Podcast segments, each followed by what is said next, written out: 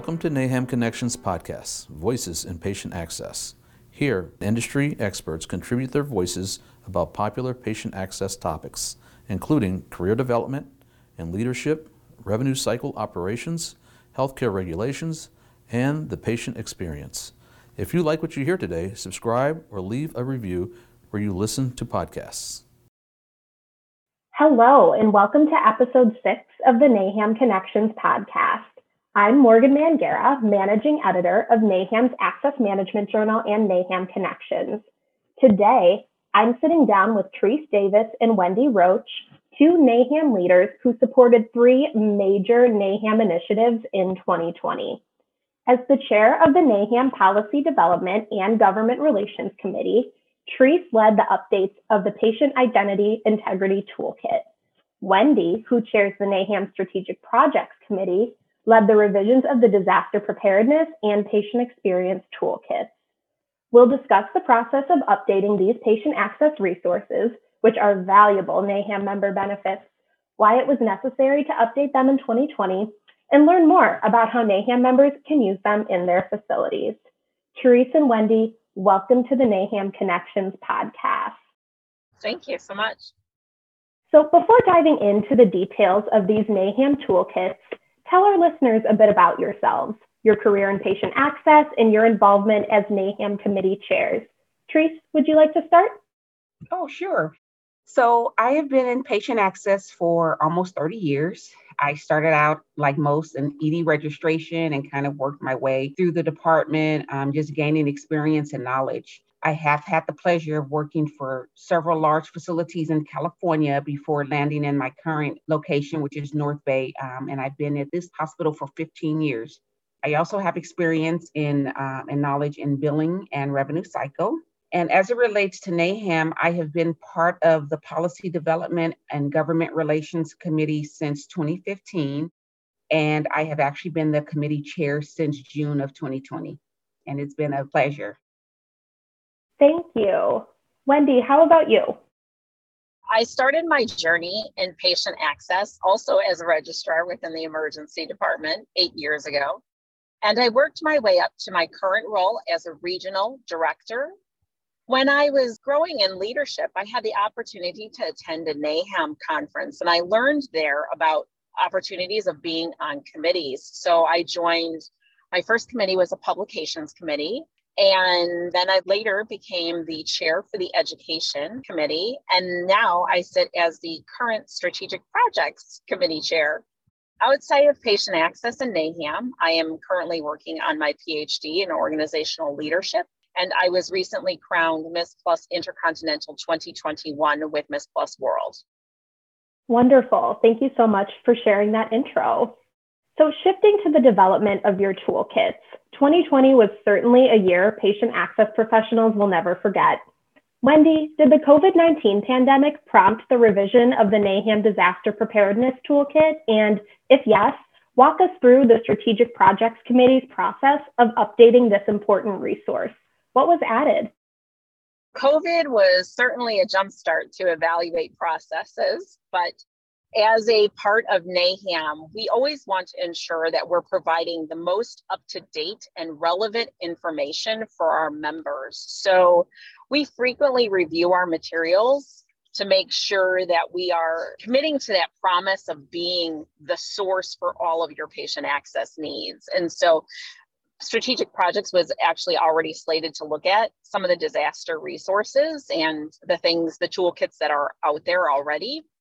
So when strategic project works on updating information, we actually look at the current tools and resource to see are they still relevant in our industry? And our committee members review and provide feedback on each item of the toolkit then we'll go ahead and discuss and submit resources or update to replace any out of date material. This year, we were able to enhance our checklist, scripting, questions, scenarios, and general resources to help our members to be more prepared for disasters and developing their own personal plan for their organizations. Excellent, thank you. On a related note, Wendy, the Strategic Projects Committee was extremely busy in 2020 because you also updated the Patient Experience Toolkit. What spurred this update, and can you identify some of the updates that were made?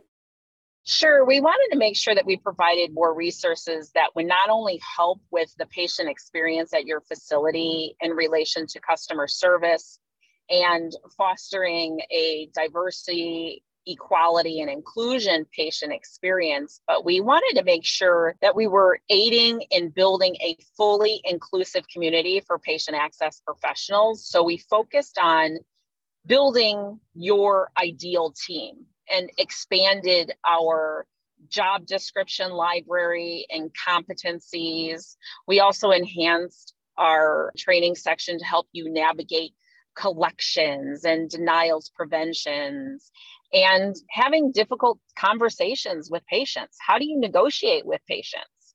And the strategic project committee members really thought that these were all very relevant to our current state and what we're doing now in the patient access industry. Like what you hear on NAHAM Connections podcast? Visit naham.org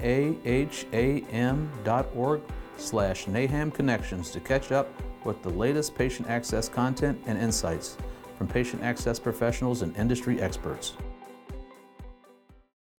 Thank you for explaining that, Wendy.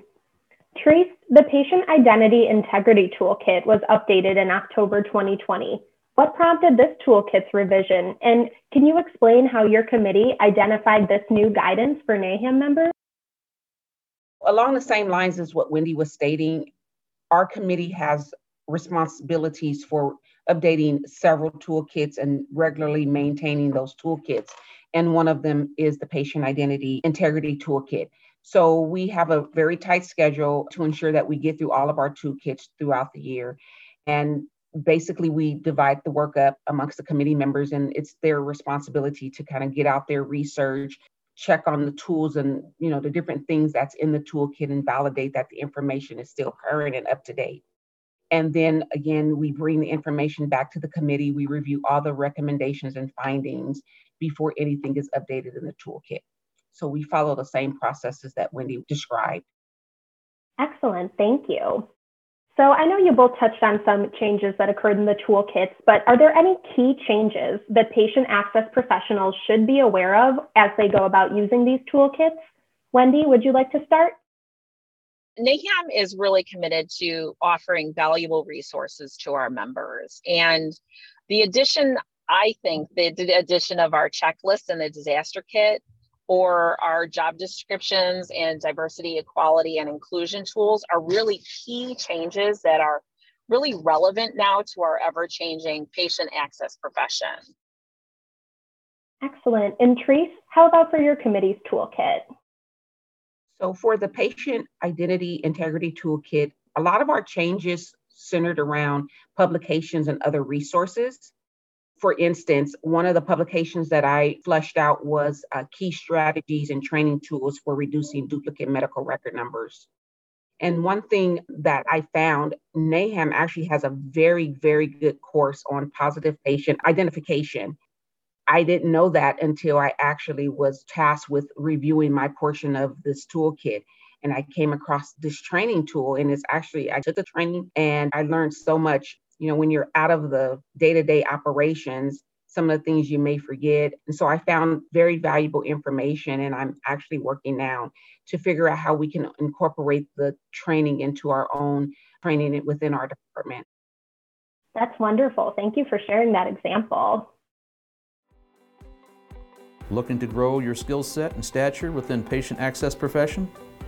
Consider NAHAM's Certified Healthcare Access Associate or Certified Healthcare Access Manager, the only patient access certifications that meet NCCA standards. Showcase your knowledge, problem solving abilities, and dedication to your career by becoming NAHAM certified. Visit certification.naham.org to learn more. Offers a full suite of toolkits to help members in their day to day work. How do you envision NAHAM members using the disaster preparedness, patient experience, and patient identity integrity toolkits in their facilities?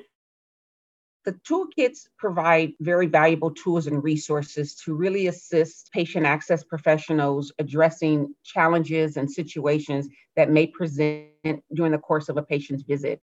The toolkits also can help facilitate practice changes or develop training materials or even assisting in quality assurance type programs.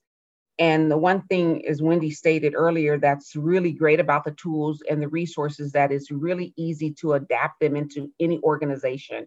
They give you templates, and it's just, you know, some of them is as easy as filling in your organization's information with a few minor changes, but the toolkits are really user friendly for any organization. The only thing that I would probably add to that great description was that, you know, we NAHAM toolkits provide members the resource so they don't have to recreate the wheel. Being able to take the item, as she had mentioned, uh, as Teresa mentioned, from our website and just kind of modifying it to your personalization that you need is really invaluable at this time. We, as patient access professionals, are always busy, we're always on the go. And NAHAM takes out the guesswork and hours of research out of the picture for our members. So we've done that. We've got it all ready for you. You just need to personalize it for your organization. And I think that that's a really key driving force to having a membership to be able to get into these toolkits. Thank you for that, Teresa and Wendy. That's so valuable for members and even potential NAHAM members to know. As a follow up question, have either of you used these toolkits in your facilities? And if you have, Share how you employed them among your staff. I have actually used the scenarios with my team members to help them in learning to think outside of the box and especially with some of the diversity, equality, and inclusion tools for better understanding of having that enhanced patient experience. I have also utilized the toolkit in the disaster. I know I've mentioned it before, but the toolkit has I wanted to make sure it matched with what I had already established. And I actually did add a couple of additional items to my checklist that I hadn't had on there previously, only because I, I hadn't thought of them. So it's always really nice to be able to have the help for our associates, but also myself as a leader.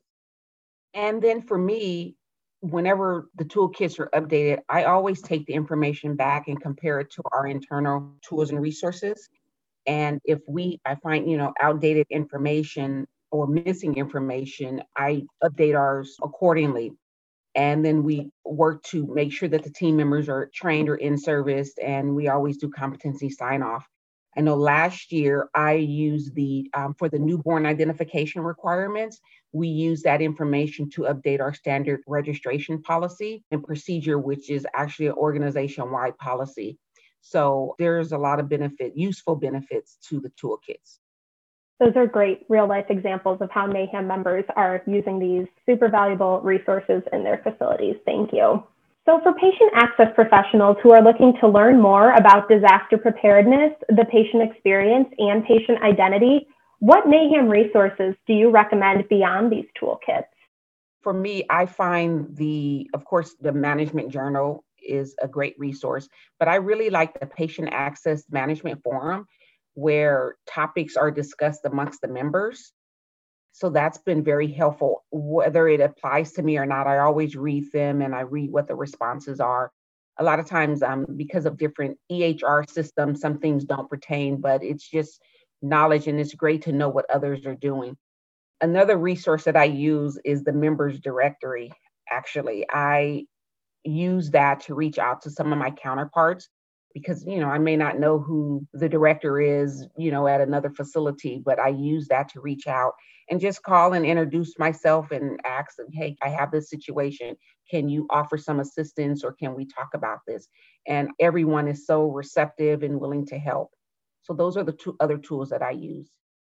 As a part of our toolkits, we've actually provided external links or articles for our members to get further information on the topic that we have included within that section of the toolkit. Additionally, we have the NAHAM Connections healthcare regulations content and COVID 19 resource pages, in addition to all of those additional resources that Therese had also mentioned. Excellent. Thank you for sharing those resources. So, to close this great conversation, I'd like to ask you both with the changes and challenges this past year has brought to healthcare, what has your NAHAM membership meant to you? My membership means actually it's been very beneficial for me in my career. There's so many different things, just not just the things that's online and the toolkits, but being able to go to the conferences and interact and engage being able to tap into some of the vendors like a few years ago at a conference i learned about BridgeFront for training and we were actually able to roll that out into our organization. So it's it's anytime and of course the certification program is wonderful and i have a good portion of my team members that are certified and you know i brag about naham and the things that it offer all the time. So it means a lot being a NAHAM member to me has provided not only the real time resources that I need, but also a network of patient access professionals. It's always nice to know that there are others sharing the same or similar experiences, and being able to establish the connection with those other members has certainly helped. It's kind of like the phone a friend concept, and and and it has really enhanced my ability to be able to ensure that my team has the best resources that they need from me because I'm able to find what I need on NAHAM's website or with interacting with other NAHAM members. And then, can I add one of the other things that's been great is the opportunity to do things like this, things that are out of my comfort zone.